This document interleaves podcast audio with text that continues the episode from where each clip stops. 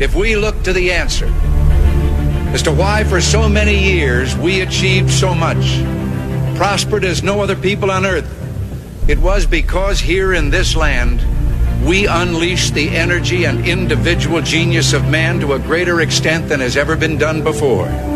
Those who say that we're in a time when there are no heroes, they just don't know where to look.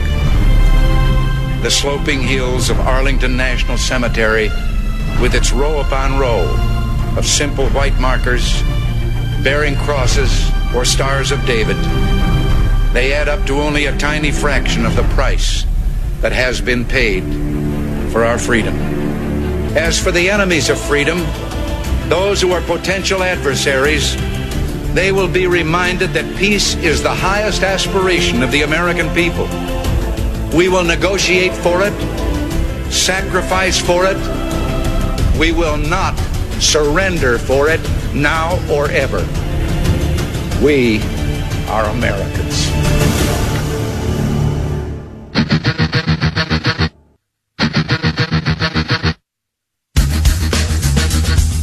This is the Bob Frantz Authority on AM 1420. The answer. Yes, indeed. It is the authority. Good morning to you. Thanks for joining us as we get started at eight minutes after the hour of nine o'clock on this Wednesday, the 27th morning of the fifth month of the year of our Lord 2020. Coming up in about a half an hour, we're going to talk with, uh, I, am going to call him America's journalist. I don't know too many other journalists, and of course, I don't know too many other journalists, period, in other states, but I don't know too many journalists in Ohio that are doing the work that Jack Windsor is doing. And uh, so I'm going to call him America's journalist. He's doing at least the great work for the people of Ohio.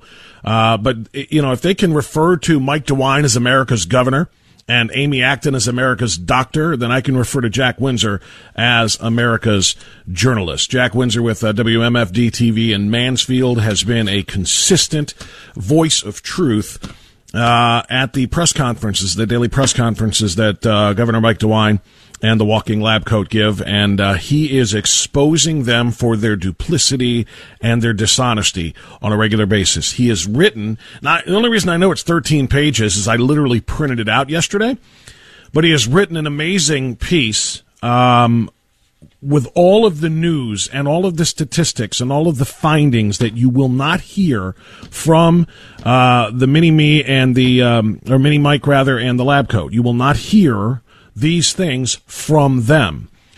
Jack put it all into a tremendous article that's on the WMFD TV website, and I printed it. It came out to 13 pages. I don't normally recommend such long reads. If I say, hey, you got to read this and check this out, and then call me with your thoughts, I'll generally try to keep it, you know, consumable for you, bite sized.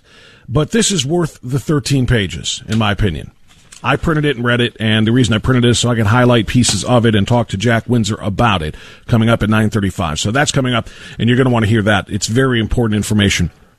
And uh, we're going to start there, as well as, I guess maybe I'll back off on that because I do want to start with what um, the social media overlords, the technocrats in uh, Silicon Valley, are trying to do to continue to censor conservative voices. And now it is censoring the largest, the biggest, the most prominent conservative voice, that of President Donald John Trump. If you're not following the story, you need to. President Trump, now let, let me preface this before I get back into Ohio and uh, the uh, COVID 19 and the responses and everything else. Um, the president of the United States continues to be his own worst enemy on Twitter. I'm just going to say it point blank. I've said it before, and I know some people don't like to hear this, but it's just, it's reality. Over the weekend, Joe Biden was marinating in his racist stew, right? Because on Friday, Joe Biden declared, and we played it for you, declared that if you don't vote for him, and you ain't black, then you ain't black. Uh, it's an incredibly racist screed. We've talked about it, what it means. We talked about it at length yesterday with Peter Kirsanow. And it was terrible for him. It is killing him. Black people, even black Democrats, are saying, whoa, whoa, whoa, whoa, whoa, all over America and all over uh, social media. You don't speak for me. What do you mean you're you're going to call me a, a you know a, a, a, deny my ethnicity, my my race if I don't support you and vote for you? I might vote for you, but it's not because I'm black. It's because I'm a reasoned thinker. That's you know this is the the response that Joe Biden has been getting has been terrible, right? People are really outraged at this statement of of real you know taking the black race for granted and really a racist statement because it's saying they don't think for themselves. They just have to, they vote because their skin is black. They vote for me. It's, it's unbelievable. I mean, it was really bad. And he's marinating in this for four days and running until yesterday when President Trump got up early in a really aggravated mood and started firing off just random tweet after random tweet picking fights and advancing conspiracy theories about Joe Scarborough on MSNBC and and and an unsolved murder. And, and suddenly it's in, all of the attention turned away from Biden's racist statement to Trump's unhinged attack on Scarborough which just bottom line is and I know people don't like to hear this but it doesn't help President Trump re- win re-election. It doesn't there's no advantage to be gained from these from these tweets. He's just he, he, gets so impulsive. He picks up his phone in the morning. Nobody's there to check him, and he just starts firing off weird stuff sometimes. And it, it, it's one thing to drive the left crazy. It's another thing to harm your chances to pick up independent voters. And when they see these, moreover, it bumped Joe Biden off of the front page. It bumped Biden's gaffe off the front page, and people are like, oh my God, because as soon as Trump fired those tweets off yesterday morning, the widow uh, or widower of the uh, you know murder victim in or the I don't want to give in to get into the theory of that case. Somebody that Joe Scarborough worked with, uh, which is an unsolved murderer, but the uh, the widower essentially said, "Oh my God, I am begging you to take this down, telling Twitter. They wrote letters to J- to Jack Dorsey, the owner and CEO of Twitter, saying take the president's tweets down. Don't let him say these things. This is just, you know, salt in an old wound for them.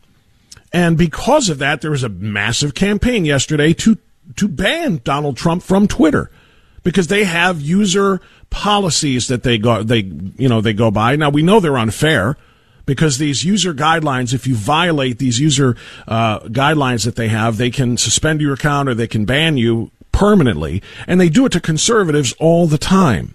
They allow liberal trash to flow through Twitter's uh, filters without any problem, but they do it to conservatives all the time. So the calls yesterday, because of the president's unhinged tweeting, were for Twitter to ban the president. Now, Twitter didn't do that. But what they did do to satisfy their angry leftist base is they're now slapping on labels on Donald Trump tweets, Donald Trump's tweets. They're putting labels on them, basically saying fact check, uh, and and then they'll they'll uh, include a link about whatever it is that the president was just tweeting about, a link to a CNN or a Washington Post quote unquote fact checker, two of the you know worst uh, examples of mainstream journalism, mainstream media, because of their anti Trump bias, they'll allow them to fact check and attach it to any tweet that Donald Trump sends. And so Trump brings some of this stuff on himself, and that's the reason I brought it up. Tr- Trump brings some of this stuff on himself by unhinged tweeting. He just needs to help himself by putting the phone down a little bit earlier every day, or don't pick it up while you're still drowsy from from overnight, uh, because he just sends some things out in the morning that just don't help his campaign. That's the bottom line. It just doesn't. So, uh, but that's my that's the extent of my criticism of Trump on this. Now let's get to the real issue here of what Twitter is doing. They have already been silencing the voices of conservatives for really the since the existence, since the um, the genesis of this platform. Now the threats to silence the president, or at the very least to limit his effectiveness. You just heard on Hugh Hewitt as he was talking with his guest. President Trump has over 80 million Twitter followers. Joe Biden has 5 million. What does that mean? That means President Trump reaches a lot more people. Now, not all of those are 80 million are fawning, you know, Trump supporters wearing red hats. Some of them are his haters because they go on there to, of course, bash him for everything he says. But he has a massive influence over a massive audience. Look, that's one fourth of the country. Just to put it in terms uh, that that to really help you understand it, to give it some context, there's about 330 million people in America. He's got about a quarter of them, 80 million, following his Twitter feed. So he reaches a lot of people. He can use it in a very positive way. And oftentimes he does. Sometimes he doesn't. But most importantly, he should have the freedom to use it in any way he sees fit. Because that's what free speech means. That's what uh, freedom of the press means. And in today's world, social media is almost everybody's little bit of press, a little bit of the fourth estate as everybody can kind of report what they want to report and how they want to report it. And so now here we are, um, Twitter taking the unprecedented step of actually marking President Trump's tweets with little notes saying fact questioned or fact checked, uh, and then providing worse off, providing links to quote unquote facts as they are presented by some of the president's worst critics, CNN, and the Washington Post. This is a story from hotair.com, which is a part of our Salem properties. Interestingly, the president, they decided to ding him not for his tweets about Joe Scarborough, the ones I was just mentioning, possibly having murdered someone that have caused such an uproar in the media, but for his tweets about mail-in voting. This is the first one that they uh, they decided to do. Maybe they're getting around to the Scarborough tweets if they're going to systematically fact check all of Trump's recent Twitter musings. Here's a there's a huge backlog to work through. Where do you even start? But uh, the most important thing here is to know that what President Trump did yesterday, as it pertains to the mail-in ballots, for them to attach a little disclaimer saying "not true," here are the facts. Get the facts about mail-in ballots is is tantamount to censorship. No, they haven't banned his account. No, they haven't blocked him from tweeting, but by attaching things that say the opposite of what he says, they are essentially saying you don't get free speech and expression. We get to dictate what people think about your speech and expression. This is these are the two tweets in uh, question from the president yesterday morning. There is no way, zero, that mail in ballots will be anything less than substantially fraudulent. Mailboxes will be robbed, ballots will be forged, and even illegally printed out and fraudulently signed. The governor of California is sending ballots to millions of people. Anyone, next tweet, anyone living in the state, no matter who they are or how they got there, will get one.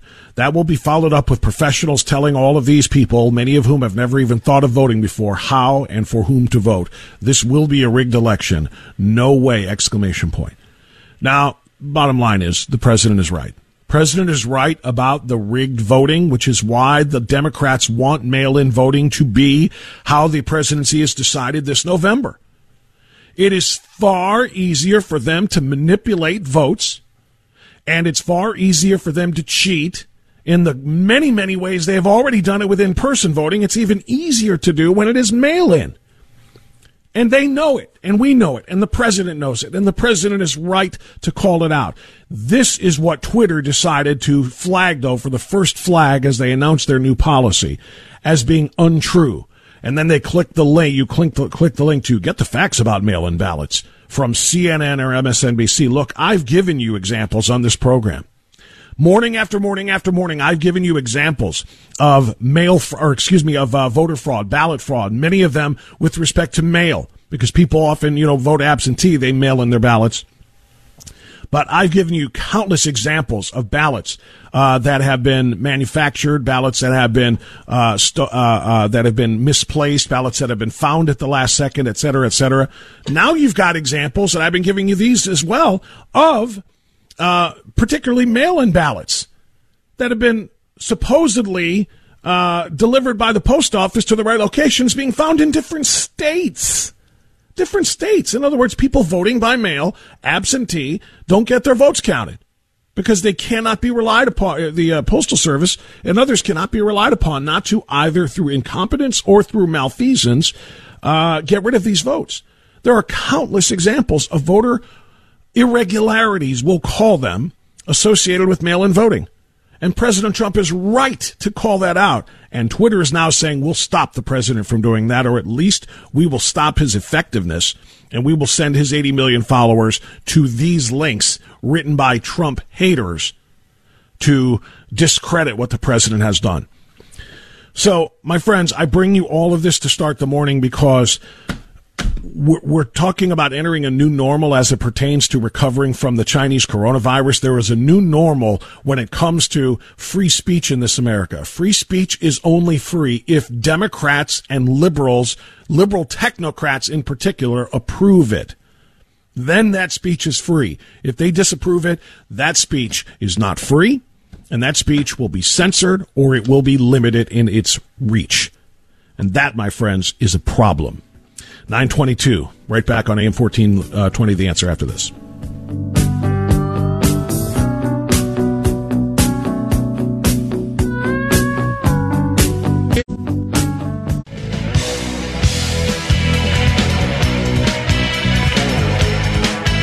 All right, 926. We continue on AM 1420, The Answer. Jack Windsor is going to be joining us, America's journalist, as far as I'm concerned, covering with truth uh, what uh, very few other people will cover in uh, uh Ohio's uh, Capitol every every day. He is uh, at the Capitol building. He is speaking, or excuse me, covering and speaking to Mike DeWine and John Husted and Amy Acton every single day, and trying to dig a little bit of truth out of the myriad of lies that they continue to perpetuate every day. So Jack Windsor will be joining us at 9:35 to discuss the latest on data suppression. Data suppression by Mike DeWine, Amy Acton, and John Husted. So that's coming up at 935. Let me get a call or two in here before the bottom of the hour, though, uh, about the Twitter situation. As Twitter has decided to somewhat censor by um, reducing the reach or the effectiveness of Donald Trump's tweets by including anti-Trump quote-unquote fact checkers uh, literally attached to any tweet that he sends. The president, by the way, really outraged over this.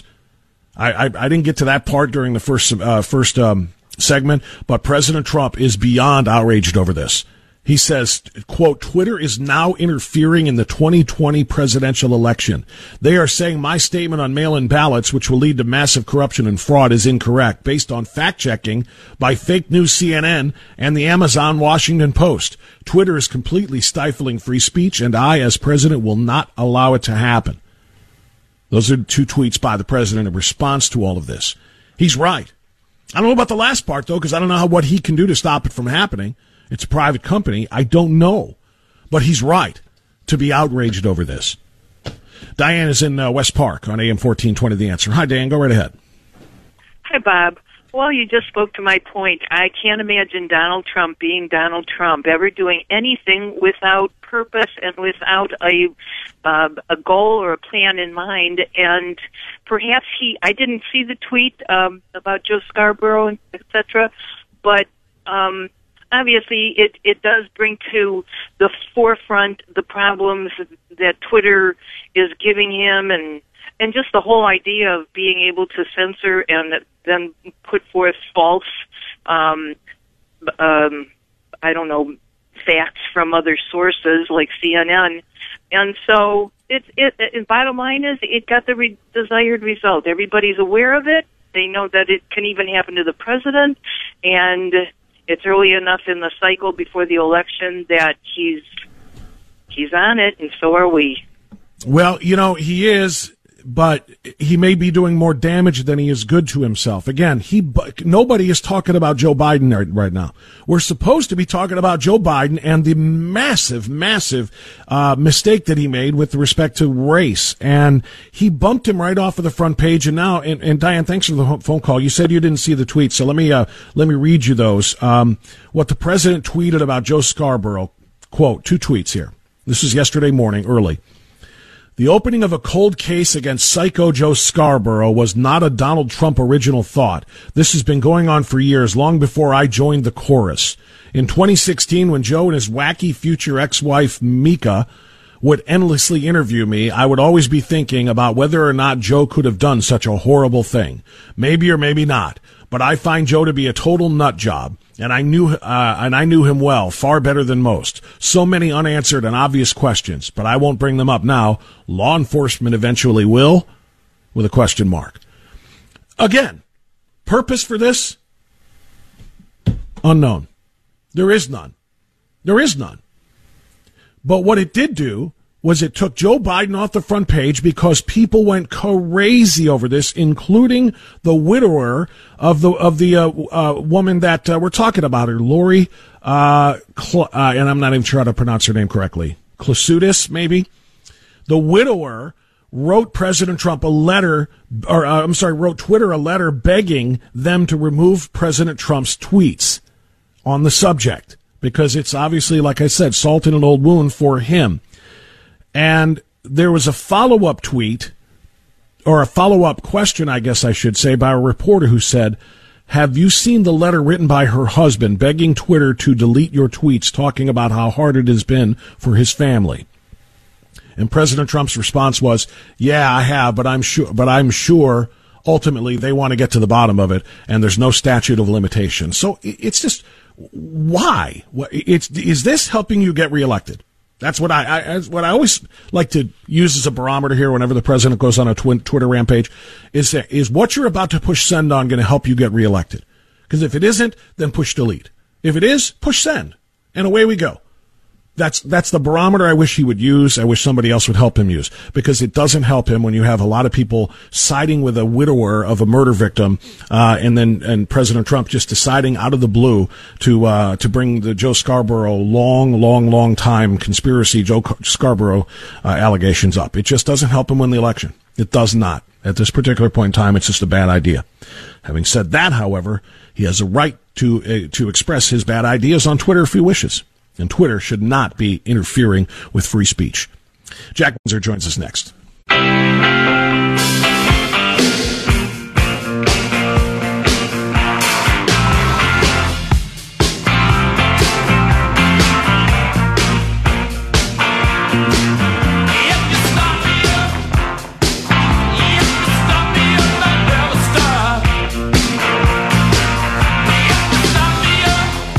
936 now. We do continue on AM 1420, The Answer. Thanks for being with us. We're going to take a break from the social media discussion and what Twitter is trying to do to limit or censor free speech. And now talk about the free speech practiced each and every day by Governor Mike DeWine, uh, Health Director Amy Labcoe, Lieutenant Governor John Husted. That speech is free. It isn't always accurate.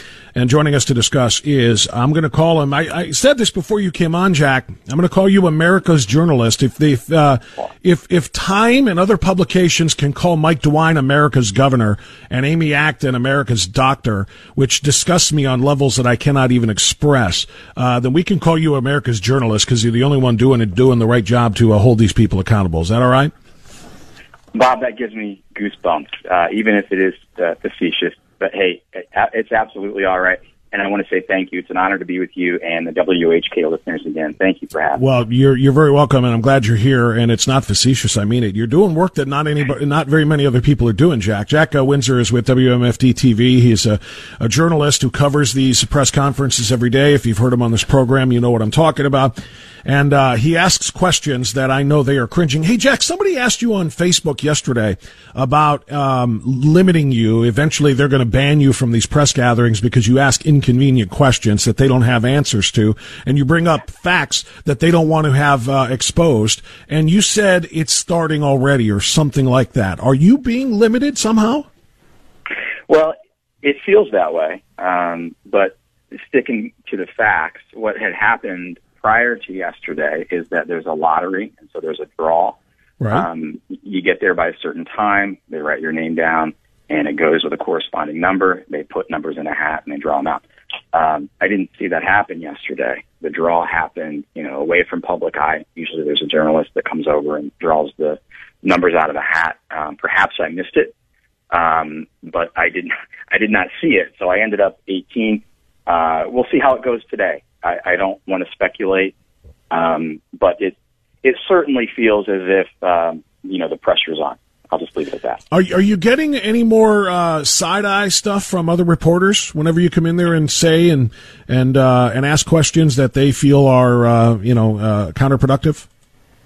Yeah, absolutely. And at, at times the environment is palpable. There are a couple of journalists that uh, I've befriended. We chat, and their their audiences are are saying the same thing that our viewers are saying. So there's a, a common thread there, but it's um, it's a pretty tense environment most days.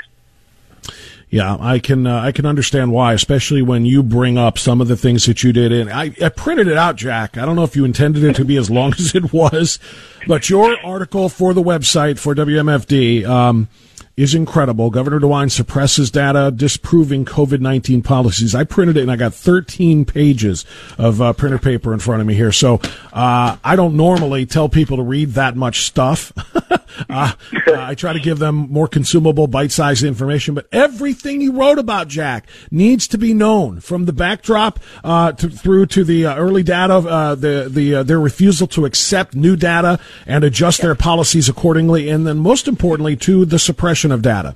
And as time is of the essence here for us, we can't go through all 13 pages of what you wrote about. So I'm going to ask you to thumbnail sketch a little bit of this for me. With respect to the back, backdrop, most of us know a lot of this already, but give me a, a little thumbnail sketch version of the backdrop before we get to the suppressed data. Absolutely. So the backdrop just deals with where where we came from. The Arnold Sports Classic was canceled. That caught a lot of folks' attention obviously the night before the election, uh, the director of health nixed in-person voting the next day. That was a big thing, uh, despite the fact that a common pleas judge, Richard Frye, declined to postpone the election. And then on, on March 23rd, DeWine announced a two-week shelter in place. And going back, to be fair to the administration, going back to that time, what we were seeing on our televisions and hearing on the radio was what was going on in, in northern Italy a lot of folks were on board at that time because we were being told, look, we don't know a lot about this virus. And what we saw was pretty horrific. I was on the team of people who said, look, I don't know if I like it, but I get it. And so on the 23rd, they issued the shelter in place. Now, interestingly enough, though, we were told data was not available, but it was. There was early information a week before uh, we had gone into this sheltering, in, into this lockout out of Italy. There was information out of China that really pinpointed who was most at risk. It was the 79, age 79 and above, certainly with comorbidities, and then people who had things like heart disease, high blood pressure, diabetes, in all age ranges, but particularly 60 and above. We had that information. The other information that we had that was really important was information going back to the first SARS outbreak, studies on the impact of mental health, as it re- relates to sheltering, and uh, we also understood a lot about suicides from the 2008 financial crisis, mm-hmm. and there being a one percent increase in suicides for every one percent increase in unemployment. So that information was available. The other thing that was available early on was this modeling that a lot of people were relying upon uh, from this gentleman uh, across the pond, the Imperial College epidemiologist Neil Ferguson. Neil Ferguson. Yeah, that model was exponentially wrong, and that was that was known really early on. He actually backtracked himself on his model's accuracy, and by the way, that wasn't his first um, swing and miss. But we had a lot of yeah, climate change. Climate change models was his first swing and miss, which is just an embarrassment. Why anybody would trust anything that this guy does with respect to statistical models after that, I don't know. But I apologize. Continue. Oh, no, that's okay. So um, you know, early on we had some information and, and it seemed, I, I don't want to say it was ignored, but where, where they went with the dialogue, they talked a lot about the 1917 pandemic. Well, when you dig into that, the draconian policies that were enacted then made sense because that was really all that they had. The CDC even discusses that right now on their website. They didn't have things back in 1917 like vaccines, uh, antibiotics, antibiotics, which by the way, the secondary infection from that pandemic is that was the big second surge, and it was because of infection. Uh, pharmaceutical interventions for therapy, those things didn't exist. And if you remember, Acton was talking a lot then about the tale of two cities. There was Philadelphia, Philadelphia, who was ornery. They didn't, they didn't obey, and then you had St. Louis, and St. Louis was compliant, and we were encouraged to be like St. Louis. But look, eh, the world's different today than it was 100 years ago. Technology, communication, vaccines, therapeutic drugs, overall health care had changed but what the administration did at that time was really sell us on the idea of these draconian measures. So I went into in in this article. I'll go on and please stop me if I get if I get too long winded here. But I went into to things uh, that are suppressed. And suppress, suppression is a strong word, but the reality is they are limiting the expression of true information on deaths and other things. I, I talked about the death count, nursing homes, the R naught factor, Judge Lucci's decision, and other debatable things, uh, such as surface spread and pre-symptomatic and asymptomatic spread. And, and the article caught attention. I think it's been shared 49,000 times because I think it's resonating. And, and look, this isn't an article that I wrote, uh, you know, just by pontificating and, and meditating. This is information that people shared with me. These are questions that people asked because they said, look, the, the data isn't adding up. And so I'll dive into the ones for me that was that has always been a concern is is the daily uh, daily death totals. During the press conferences, you'll often hear Acton say, "quote Deaths reported in the last 24 hours." Now, what most people don't understand is that deaths mm-hmm. reported in the last 24 hours is different than the actual number of deaths in the last 24 hours. And what happens is unsuspecting news outlets pick that information up and they report it. I indicate in the article on May 23rd, for example, the Ohio Department of Health indicated there were 84 reported deaths over the past 24 hours. However, the real number of deaths then was seven. It's since, I understand, been bumped up to nine. But when I reported this, 80, hold on, 80, 84 to 9, right? 84 to 9. Yes. So they overstated yes. they overstated it by that much. Now, now, what you're saying, Jack, is important. I don't mean to interrupt you, but just to clarify no, this, when you say reported deaths, those deaths could have been from two months ago, not just 14 yeah. days ago with, you know, the, the incubation period, but it could be from two months ago that they just now are finding out about and quote unquote reporting. But the, the, the impact of saying that 84 people, uh, 84 deaths were reported in the last 24 hours to those who aren't paying attention to that think that 84 people died yesterday. And that's a, that's, that's a it. huge, huge, um, part of, of spreading the fear, which is, uh, to me, a lot more dangerous than spreading the virus. Absolutely. And, you know, there was a headline that went out that day, and the headline read, Deaths more than double the previous 24 hour period. I knew what was going on, and I read the article, and it gave me anxiety. And so there's this misrepresenting of, of data and deaths. It's not the first time, though. During a press conference on April 14th, the governor reported or repeatedly said that 50 people died over the past 24 hours. A reporter stood up and, and questioned that and said, wait a minute, isn't that number actually five? He looked confused, and then he referred to Acton, and Acton said, I think that might be a reported lag. Okay, that was April 14th. All right, we, we are now at May 27th. Mm-hmm. Let's account for that lag by making sure that we're speaking the absolute truth. And that information, by the way, is available. It's available in the CSV file that's on the state's website. But, but really combing through that takes a lot of energy and time. Uh, very, very true. And uh, by the way, the energy and time you've already uh, put into this to combing through all of the statistics is simply amazing. And let's get into some more of this now. When you talk about suppressing data, actually, you know what? Let, let me let me move on to R naught. A lot of people don't yeah. understand what the R naught measures, uh, what that factor is. Can you explain what R naught means and tell us what they told us it was going to be, and then tell us what it actually is?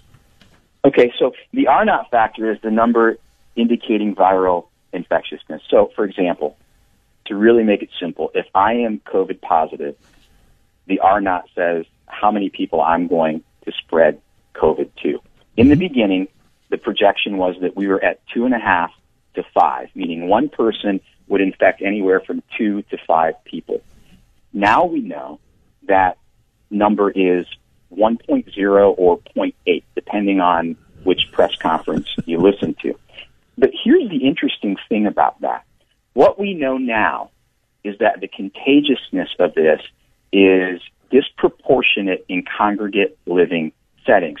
So what I point out with respect to the R naught is that we should be segregating the data from prisons, nursing homes, daycare facilities, uh, you know, adult daycare facilities and, and mm-hmm. developmental uh, facilities, because the R naught there is going to be much higher. So it, it common sense just tells you if you pull that number out, then the R naught factor for the general population is probably going to be a fraction of one to one.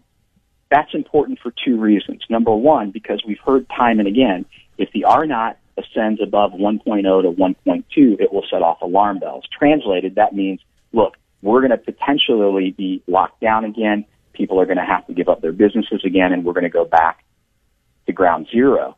So it's important that we understand the R naught, but it's important that it's reported the right way. If you look at all 88 counties, there are probably eight that are the most dense. And so the R naught might be higher there. So the other argument is why don't we look at each county and really make sure that we're making policy decisions for each county that is a true representation of the R naught in that general population. Heck, New York is what we've what we've said is the hotbed in America for this virus. And even New York said, look, we're going to go with five different regions and we're going to create policies that are different for those areas. Why are we not doing that here? Does that make sense, Bob? It does. It really does. And and Jack, what I want to do is is focus in more on those congregate living numbers that you're talking about and the impact they have on the overall numbers and how how skewing that data changes everything that they're doing up there each and every day at these press conferences. But I need to quick take a quick uh, time out here. Can you stay with me for one more se- short segment? Absolutely. All right, I want to talk about those nursing home deaths and uh, and why it is that they are uh, counting all of these in with the general population as opposed to separating them out, so we can see what the real threat is for people uh, who are being told not to work and not to socially congregate, et cetera, et cetera. So we'll talk more with Jack Windsor, America's journalist, working for WMFD TV in Mansfield. Right back after this.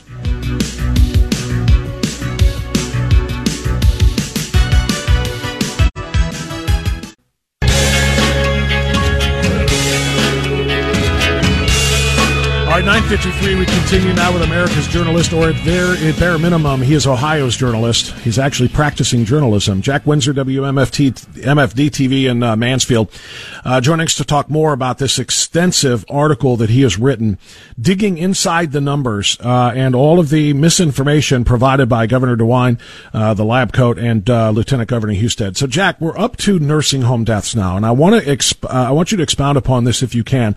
Let me steal a little bit of your, of your thunder though, from your article. Just two weeks ago, Amy Acton estimated the death rates in nursing homes comprised approximately 20% of the entire Ohio death toll. Reporters and citizen journalists investigated the claim, finds out she was lying. It was double that amount then.